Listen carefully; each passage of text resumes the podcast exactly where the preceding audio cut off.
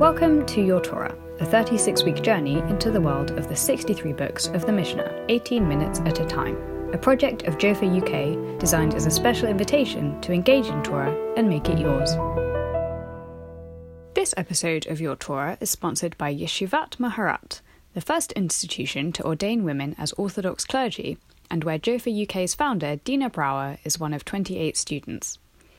This June, she will be joining the 19 women already ordained and working in the field of Jewish communal leadership. Hi, my name is Rebecca Blady. Thanks so much to Jofa UK for having me as a guest. In my approach to learning Torah in general and studying Mishnah in particular, I try to never stop at the surface level. It's tempting because the surface level of a text like a Mishnah is never simply surface level. It's loaded with philosophical claims, the assumptions and ideas of the society at the time, and of course, a connection to the divine. And yet, beyond the philosophical, sociological, and theological, I always ask myself, what does this text have to teach me about being human? Today, we're going to talk about the tractate Orla, and it's my hope that together we'll be able to really derive a message that teaches us something about the human condition. For those who have been listening over the past few weeks, I know it may seem a bit far fetched to try to apply the practices of an arcane agricultural society to our contemporary lives, but let's give it a try. We'll do three things today. First, we'll gain a deeper understanding of the word Orla, the title of our tractate. Second, we'll examine the different themes that emerge from this tractate. Third, I'll read the last Mishnah from this tractate and explain why it speaks to me and how it fits into the themes of our tractate overall. Fourth and finally, I'll sum up and hope to leave you with a practical takeaway. First, let's learn about this word, Orla. Orla is actually quite a fascinating word. The origin of this word comes directly from the Bible, where it is mentioned three times. The first mention is in Leviticus chapter 19, verse 23. The context is about newly planted trees in the land of Israel. The Torah says, When you enter the land and you plant any tree for food, ve'araltem orleto, you shall regard its fruit as forbidden. There, in those Hebrew words, we see the root word orla appear in verb form. The Torah continues Three years it shall be forbidden for you not to be eaten in the fourth year, all its fruit shall be set aside for jubilation before God, and only in the fifth year may you use its fruit. This is so that your yield may increase. I am the Lord your God. This verse might be the most obviously relevant to our current section, Zraim or seeds, given its focus on what I'll briefly term sacred agriculture. After all, this verse is about just that agriculture, specifically planting trees. The Torah tells us that in order to be a part of our sacred system of living, trees must remain essentially untouched for the first three years of their lives. The fourth year, too, comes with limits. At this point, regular people still can't eat the fruit. They have to bring it to the temple for sacrificial purposes. So in year five, at long last, we can enjoy the fruits of our not so newly planted trees. It's worth noticing that the Torah does provide a reason for this period of waiting, sacrificing, and then enjoying. The language of this is so that your yield may increase tells us that this ritual of Orla is probably part of a larger theological system of reward and punishment in which, if we do something right, God will do right by us in turn. In this case, if we follow the law and wait three years, add the fourth year as a year of sacrifice and have faith that God will provide an even bigger quantity of produce for our fifth year, then indeed that will happen. And the fifth year will provide us with more delicious fruit than we ever dreamed of. Rabbi Shlomo Ephraim Luntschitz, a 17th century rabbi from Prague known for his Torah commentary, the Kli Yakar, offers us an interesting twist on the reason behind this practice of Orla as it's written in this verse in Leviticus. This reason has nothing to do with reward and punishment. The Kli Yakar says that we keep Orla in order to remember the creation of the world. Using an idea from Maimonides' Guide for the Perplexed, we see that God initiated every element of creation into thoughtful existence on day one. But not everything could emerge on day one, things took time. Plants of the ground were hidden from being until day three. And even though they bloomed on day three, they couldn't even be seen by the naked eye until day four, the day of the sun, moon, and stars creation. Of course, it's basic plant biology. Plants can't ripen without the sun. So, essentially, at the time of creation, trees and their fruits were hidden and impossible to eat until day four. Day four was their first day of practical, actualized existence. Based on this, we are instructed to keep the mitzvah of Orla in memory of God's creative process. Our plants too should be hidden and sealed for a period of three, in our case, years. I'm dwelling on my interpretation of this Torah verse for a reason. Actually, two reasons. First, because this verse serves as the central practical source for the Mishnayot and Tractate Orla. And second, because studying this verse in depth provides us with the first building block toward our definition of Orla. And that is that Orla contains an element of being hidden and sealed. We have two Torah verses to go. Moving slightly backward biblically, our second verse comes from the book of Genesis, chapter 17, verse 11. The Torah says, You shall circumcise Bisar Orlatchem, the flesh of your foreskin, and that shall be the sign of the covenant between me and you. Here, we have the same root word orla used to refer to the ritual of circumcision, traditionally performed for Jewish baby boys on the eighth day of life. This bit, known in Hebrew as a brit milah or a bris, is all about covenant, undergoing a physical ritual in order to signify commitment to God. For me, this falls closer to the initial reward and punishment theme we explored a moment ago. Essentially, based on our two verses so far, Orla is about exposing something that had been sealed and covered along a process of deepening our relationship with God. Our last Torah source is Deuteronomy, chapter 10, verse 16.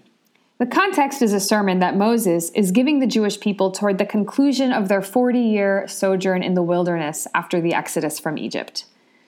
Moses says, in the name of God, Umaltem et orlat livavchem. Cut away the thickness of your hearts and stiffen your necks no more. This verse seems to be asking the Jewish people, metaphorically perhaps, to uncover their hearts and allow the Word of God to enter their minds and actions. The Torah imagines this, as our other two examples of fruit trees and Brit Milah, as an uncovering of something hidden that allows us as human beings to deepen our relationship with the divine and to live a holy life. So, there, based on these three Torah sources, we've constructed a basic meaning for the term Orla. It's a period of time in which something is hidden, so that by the time it is revealed, it is sacred, and dare I say, one with God. It's almost as if during the three year period that our Mishnah talks about, God owns our fruit trees. And after this time passes, God restores our ownership of them to us. So, with that definition in place, let's check out some of the themes that emerge from Tractate Orla itself. The tractate deals exclusively with the law stipulated in Leviticus, the state of the fruit trees planted by Jews in the land of Israel. Tractate Orla is written in three chapters. The first chapter discusses which kinds of trees are bound by or exempt from the mitzvah, the law of Orla. For example, in the second Mishnah of this chapter, we learn that, and I quote, At the time that our forefathers came into the land of Israel, and they found a tree already planted, it was exempt from the laws of Orla. If they planted a fruit tree, even though the land had not yet been conquered by Jews, it was subject to the laws of Orla. If one planted a tree for public use, it is subject to the laws of Orla, but Rabbi Yehuda exempts it. If one planted a tree on public property, or if a non Jew planted a tree, or if a thief planted a tree on property that was not his, or if one planted a tree on a boat, or if a tree grew on its own, all of the above are subject to Orla. So we see that Orla has some very specific limitations, especially with regard to trees being planted in Israel. For those wondering if these rules apply outside of Israel, just stay tuned. We'll get to that when we review chapter 3. But first, let's talk about the themes of the second chapter. Here, we see a bit of crossover with other tractates in our current cycle, as we're learning about how Orla fits into the system of agricultural sacrifices given at the temple. Sacrificial rites are extremely complex and can be tarnished or made impure quite easily if you include the wrong type of foodstuff or material. To illustrate this theme, I'll cite one of my favorite Mishnayot from the second chapter of Orla. It's Mishnah 5, and it reads as follows A man named Dostai from the village of Yitma was one of the students of Beit Shammai. He said, I received a tradition from Shammai the elder, who said to me, all items that cause leavening, seasoning, an inappropriate mixture of foods that priests cannot consume. If any of these are mixed with truma, the priest's portion, or with orla, the fruit of a tree during its first three years of planting, or with kilayim, a forbidden crossbred plant, and the resulting item contains the volume of an egg, it's impure. Well, there are certainly a lot of if statements and details here. The wonderful thing about Dostai's statement is that it comes in to teach something from the tradition of Shammai in a personal way. The language of the Mishnah invites us to connect to this esoteric tradition, which takes great care to ensure the consistency and purity of temple sacrifices. More interesting, though, is that Dostai's statement in the fifth Mishnah actually contradicts the tradition of Shammai as it's written in the Mishnah immediately preceding it. Dostai's view agrees with the tradition of Hillel, who is somewhat of an intellectual enemy for Shammai. This tells us that Dostai was likely a well established student and teacher whose opinion deserved to be codified and understood in addition to Shammai's original opinion. In fact, Commentaries on the Mishnah assume that our final halacha, the practice as we know it, agrees with Dostai. The third and final chapter of Mishnah Orla deals with the fate of various different items that are made with the forbidden fruits of Orla. The first Mishnah of this chapter perfectly illustrates the stakes of such an error. And I quote A garment that has been dyed using peels of an Orla the fruit of a tree during the first three years after its planting must be burnt. If this suspect garment got mixed in with other garments, they must all be burnt, according to Rabbi Meir.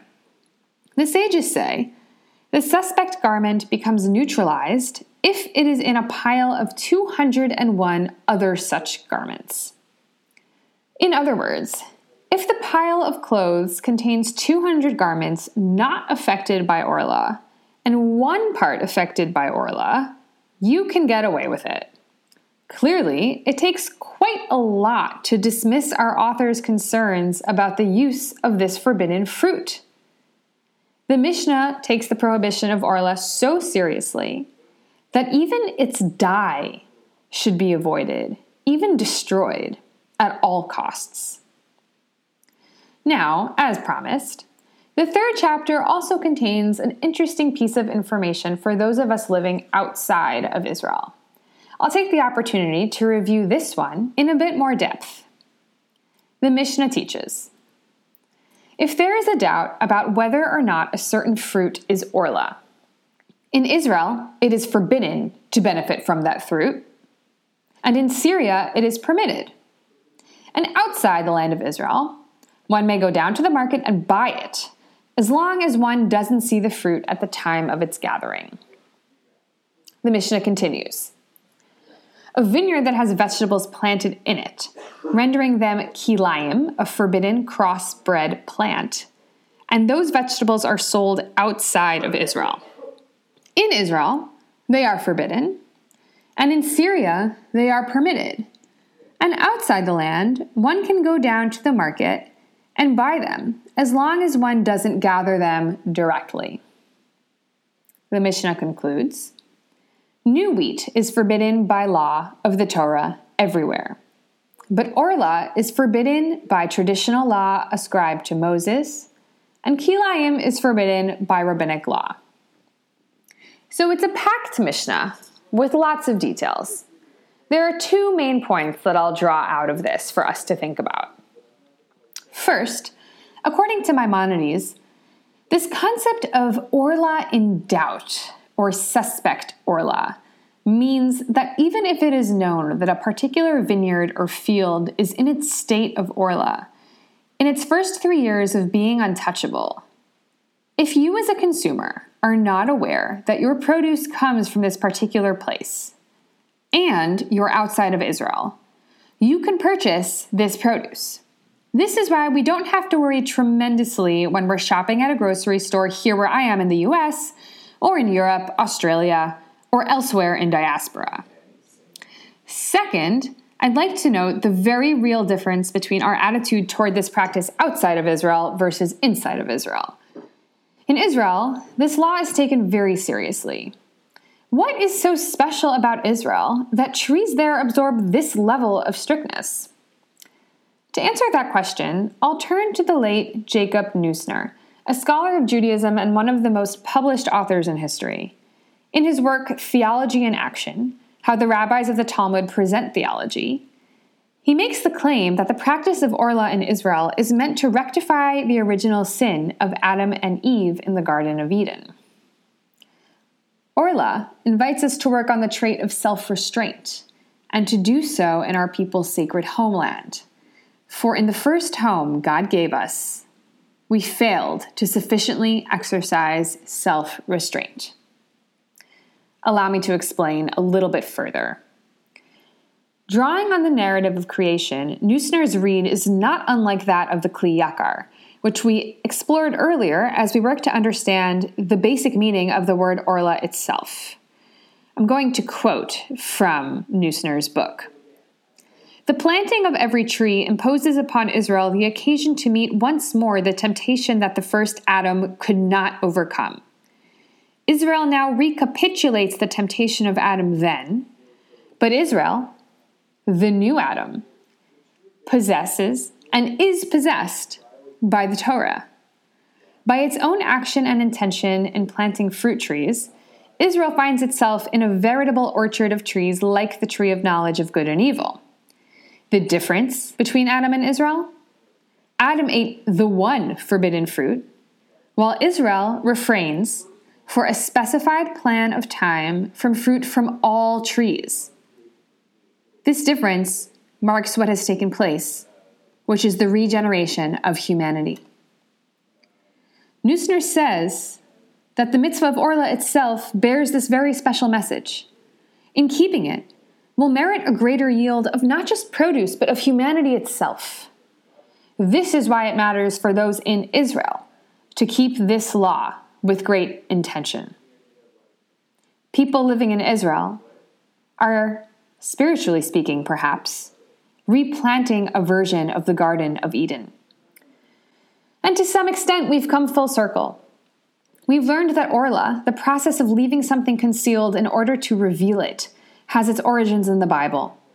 We've developed a definition for the term that invites us to think about some arcane agricultural rituals in terms of the original creation of the world, and to re understand the creation story with additional intention. We've studied several Mishnayot from our tractate and explored the types of trees included in Orla, Orla in the context of sacrifice, and what happens to things made with Orla products. To conclude, I'll leave you with a takeaway that I hope takes you a little deeper into the messages of this tractate. For me, it's deeply meaningful to think about the idea of Orla as a restorative practice. I'm not a farmer, but it must be incredibly difficult to watch fruits grow for three years and let them waste away rather than eat them, sell them, or otherwise make use of them. I don't know how a typical human being in our day and age could possibly have hopes for a greater yield while leaving their present yield behind. So for me, it's critical to reframe and see the practice as a part of restoring our world to a more Garden of Eden like state. The Garden of Eden wasn't a supernatural place. Fruit and vegetables grew the same way, were harvested in the same way, and were replanted the same way. People even behaved similarly in the Garden of Eden. They were tempted. They didn't always follow the law to the letter or even listen to the word of God 100%. But what they did have in the Garden of Eden was intimacy. It was a place where communication was simple, where God was present. The Garden of Eden felt original, new, pure of spirit, good with intention. How nice would it be if our world too felt originally prepared just for us? If we could assume nothing but good intention from ourselves and our neighbors? If our spirit could be pure, unburdened, and loose? I think Orla teaches us a discipline that invites this type of thinking into our lives. I hope that what we just studied encourages us to think about how to go through a process of preparing our world for greater intimacy with our food, our environment, and our loved ones. And when we go from sealed to revealed in that fifth year finally, we of course deserve to rejoice in our effort and patience in making it happen. And even if you're not keeping Orla in the practical sense, I hope that you too benefit from a process of going from sealed to revealed in whatever spiritual sense works for you. Thank you so much for listening, and I hope you enjoyed studying with me. This episode of Your Torah is brought to you by Jofa UK, in collaboration with women from around the world who all share a passion for Torah study. If you are enjoying your Torah, consider sponsoring an episode Find out more by visiting ukjofa.org. Join the conversation on social media using the hashtag YourTorah.